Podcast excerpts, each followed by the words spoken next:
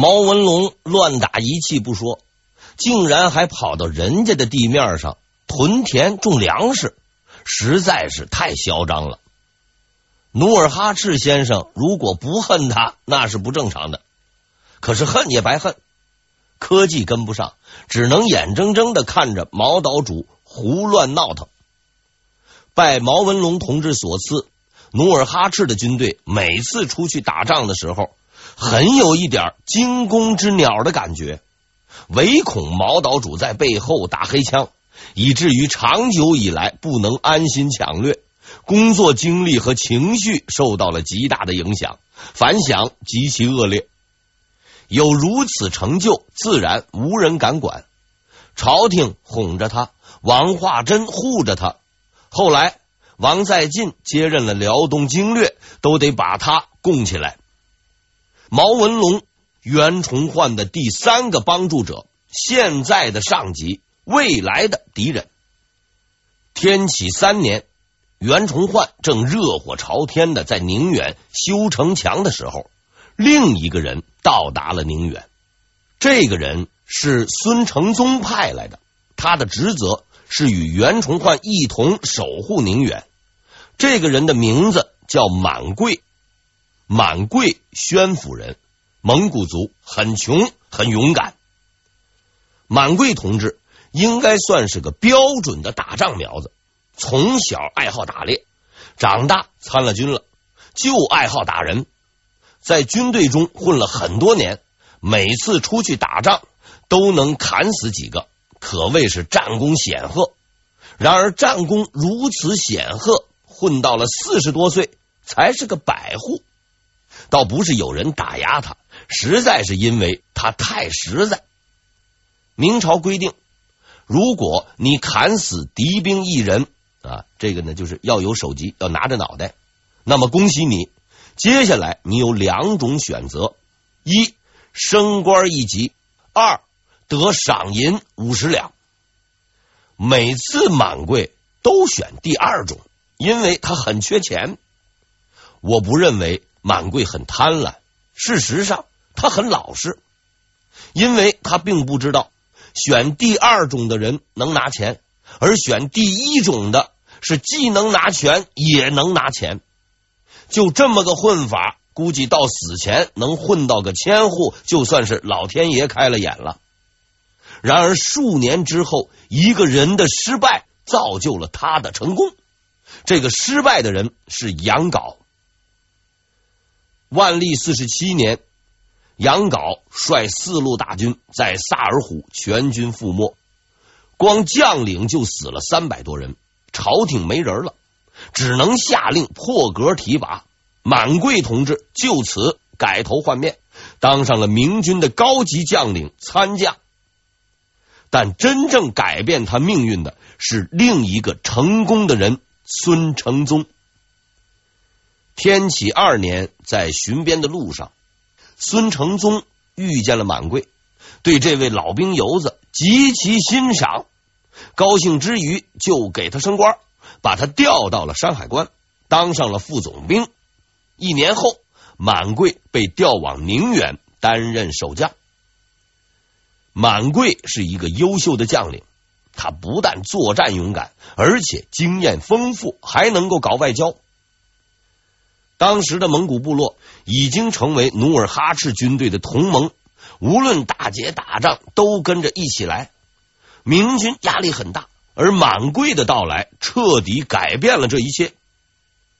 满贵利用自己的少数民族身份，对同胞进行了长时间耐心的劝说；对于不听劝说的，也进行了长时间耐心的攻打。很快，大家就被他又打又拉的诚恳态度所感动，全都服了气儿了。此外，他很擅长堆砖头，经常亲自监工砌墙，还很喜欢练兵，经常把手下的兵练的是七倒八歪。就这样，在满贵的不懈努力下，宁远由当初一座较大的废墟变成了一座较大的城市，军民五万余家，屯田远至五十里。而作为宁远地区的最高武官，他与袁崇焕的关系也相当好。其实矛盾还是有的，但是问题不大，至少当时不大。必须说明一点，满贵当时的职务是宁远总兵，而袁崇焕是宁前道。就级别而言，满贵比袁崇焕要高。但明朝的传统是以文治武，所以在宁远，袁崇焕的地位要略高于满贵，高那么一丁点儿。据史料记载，满贵是个不苟言笑却极其自负的人，加上他本人是从小兵干起，平时干的又都是砍人头的营生，哎，一个五十两，注重实践。最看不起的就是那些空谈理论、没有打过仗的文官。当然了，这其中也包括袁崇焕。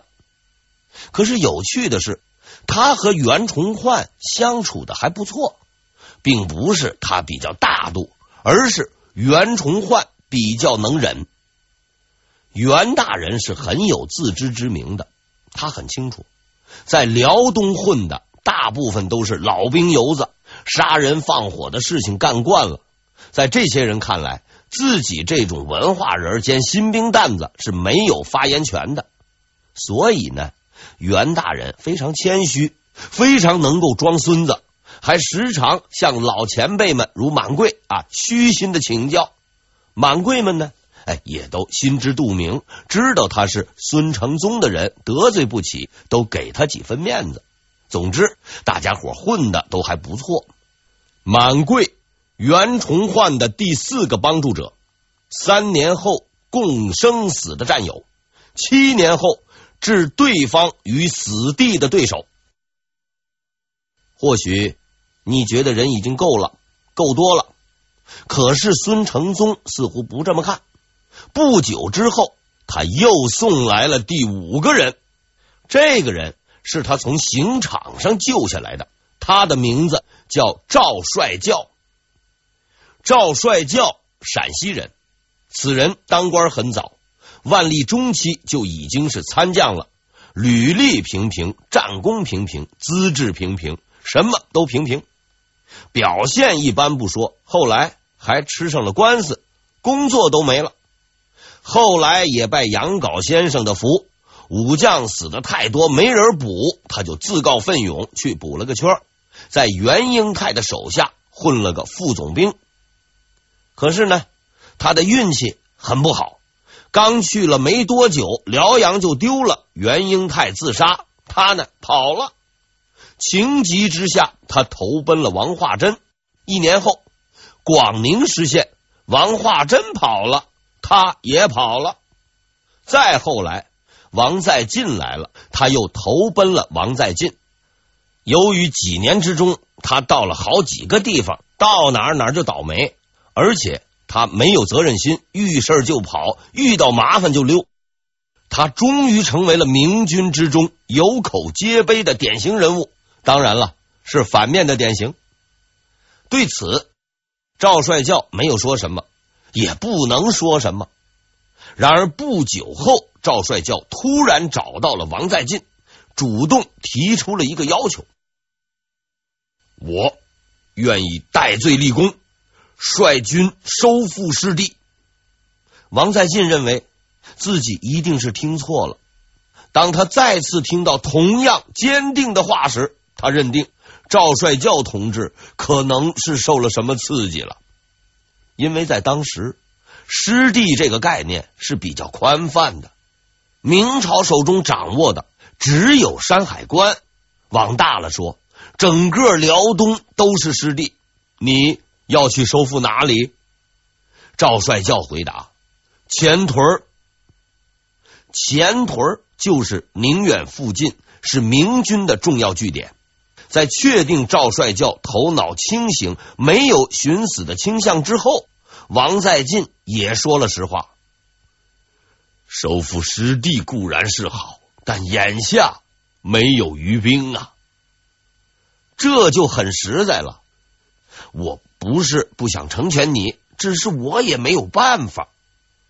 然而赵帅教的回答彻底出乎了王大人的意料。哎，无需派兵，我自己带人去就可以。老子是辽东经略，手下都没几号人，你还有私人武装？于是好奇的王在晋提出了问题：“呃，你有多少人？”赵帅叫打：“呃，三十八人。”王在晋那彻底郁闷了。眼下大敌当前，努尔哈赤随时都可能打过来，士气如此低落，平时能战斗的也都躲了，这位平时特别能躲的，却突然站出来要战斗，这都什么时候了？你开什么玩笑啊？还嫌不够乱？于是，一气之下，王在进手一挥：“你去吧。”这是一句气话，可他万没想到，这哥们儿真去了。赵帅教率领着他的家丁三十八人向前屯进发，去收复失地。这是一个有明显自杀迹象的举动啊！几乎所有的人都认为赵帅教疯了，但是事实证明，赵先生没有疯。因为当他接近前屯，得知此地有敌军出现的时候，便停下了脚步。前方已有敌军，不可继续前进，收复此地即可。此地，哎，就是他停下来的那个地方，名叫中前所。中前所地处宁远近郊，大致位于今天的辽宁省绥中县附近。赵帅教在这个地方扎营，就地召集难民，设置营地，挑选精壮的充军，并组织屯田。王在进得知了这个消息，只是轻蔑的笑了笑。他认为，在那片遍布敌军的土地上，赵帅教很快就会故伎重演，丢掉一切，再跑回来。几个月后。孙承宗来到了这个原本应该空无一人的据点，却看见了广阔的农田、房屋以及手持武器、训练有素的士兵。在得知此前这里只有三十八个人以后，他找来了赵帅教，问他一个问题：现在这里有多少人？赵帅教回答。呃，民六万有余，士兵上万人。从三十八到六万，面对这个让人难以置信的奇迹，孙承宗十分的激动。他老人家原本是坐着马车来的，由于过于激动，当即就把这个车送给了赵帅教，自己骑着马回去了。从此，他记住了这个人的名字。就赵帅教同志的表现来看，他是一个知道羞耻的人，知耻近乎勇。在经历了无数犹豫困顿后，他开始用行动去证明自己的勇气。可是他刚刚证明到一半，就差点被人给砍了。正当赵帅教撸起了袖子准备大干一场的时候，兵部突然派人来找他。协助调查一件事情，赵帅教明白，这回自己算是活到了头了。事情是这样的，当初赵帅教在辽阳的时候，职务是副总兵，算是啊副司令员，掌管中军。这就意味着，当战争开始的时候，手握军队主力的赵帅教应全力作战。可是他呢？逃了，并直接导致了作战失败。换句话说，小兵可以跑，老百姓可以跑，但赵帅教不能跑，也不应该跑。既然跑了，那就要依法处理。根据明朝军法，此类情形必死无疑。但所谓必死无疑，还是有疑问的，特别是当有猛人求情的时候。孙承宗听说此事后，当即就去找了兵部尚书，告诉他此人万不可杀。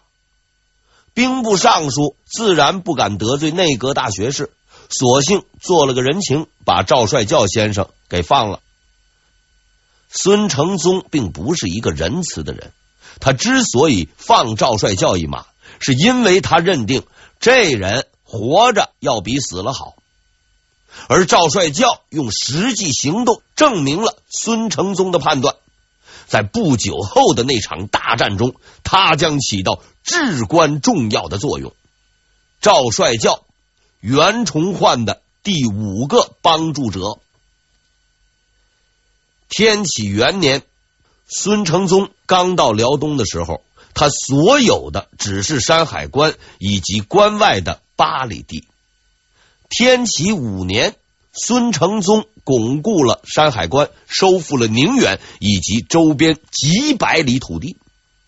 在收复宁远之后，孙承宗决定再进一步，占据另一个城市锦州。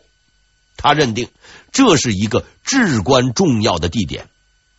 可是努尔哈赤似乎不这么看。锦州嘛，嘿，又小又穷，派兵守着还得费粮食，谁要是要？谁就拿去，就这样不费吹灰之力，孙承宗得到了锦州。事后证明，自明朝军队进入锦州的那一刻起，努尔哈赤的悲惨命运便已注定。因为至此，孙承宗终于完成了他一生中最伟大的杰作——关锦防线。所谓关锦防线，是指。由山海关、宁远、锦州组成的防御体系，这个防线全长四百余里，深入到努尔哈赤的地盘，沿线均有明朝的堡垒据点，极为坚固。历史告诉我们，再坚固的防线也有被攻陷的一天。历史还告诉我们，凡事总有例外，比如这条防线。事实上。直到明朝灭亡，他也未被突破。此后长达十余年的时间里，后金军队用手刨、用嘴啃、用牙咬，都毫无效果，还搭上了努尔哈赤先生的一条老命。这是一个科学、富有哲理而又使人绝望的防御体系，因为它基本上没有弱点。锦州，辽东重镇。自古为入关要道，且地势险要。更重要的是，锦州城的一面靠海，对于没有海军的后金而言，这又是一个噩梦。这就是说，只要海运充足，在大多数情况下，即使被围得水泄不通，锦州也是很难攻克的。既然难打，能不能不打呢？不能。我的一位住在锦州的朋友告诉我，他要回家十分方便，因为从北京出发开往东三省在锦州停靠的火车有十八列。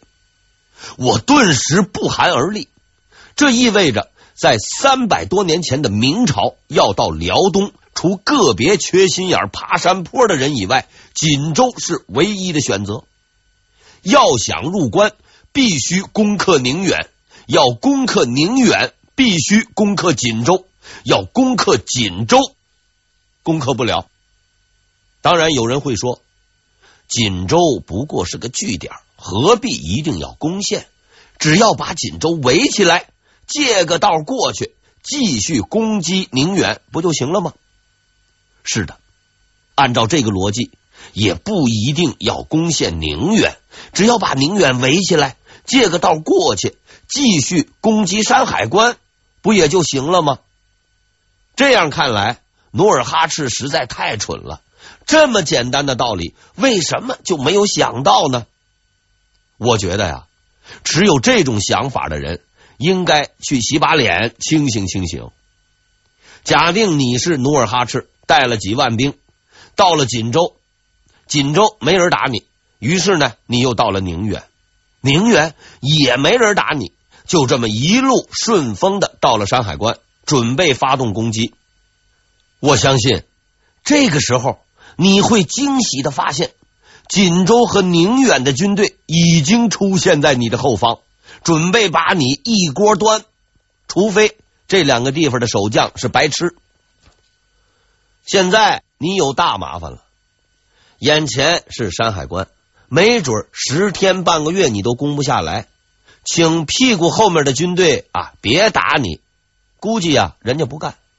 就算你横下了一条心，用这个脑袋把城墙给撞破了，冲入了关内，抢到了东西，你也总得回去吧？如果你没长翅膀，你回去的路线应该是山海关、宁远、锦州，看起来似乎是比较难，不是吗？这就是为什么曹操同志多年来不怕孙权，不怕刘备，偏偏就怕马腾、马超。这两位先生的地盘在他的后方，这就是孙承宗的伟大成就。短短几年之间，他修建了若干据点，收复了若干失地，提拔了若干将领，驯养了若干士兵。现在，在他手中的是一条坚不可破的防线，一支精锐无比的军队，一群天赋异禀的卓越将领。但是对于这一切，努尔哈赤并不清楚，至少不十分清楚。祖大寿、吴襄、满贵、赵帅教、毛文龙以及袁崇焕，对努尔哈赤而言，这些名字毫无意义。自万历四十六年起兵以来，明朝能打的将领他都打了，杨镐、刘廷。杜松、王化贞、袁英泰，全都是他的手下败将，无一例外。在他看来，新来的这波人下场估计呀、也差不了多少。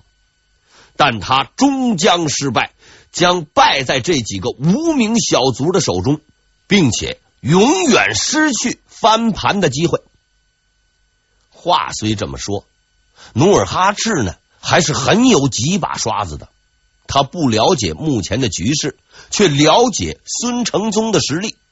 很明显，这位都师大人比熊廷弼还难对付，所以几年之内他都没有发动大的进攻。大的没有，小的还是有。在努尔哈赤的军队中，最优秀的将领无疑就是努尔哈赤。但正如孙承宗一样，他的属下。也有很多相当厉害的猛人。努尔哈赤的这些个猛人里，最猛的就是八大贝勒。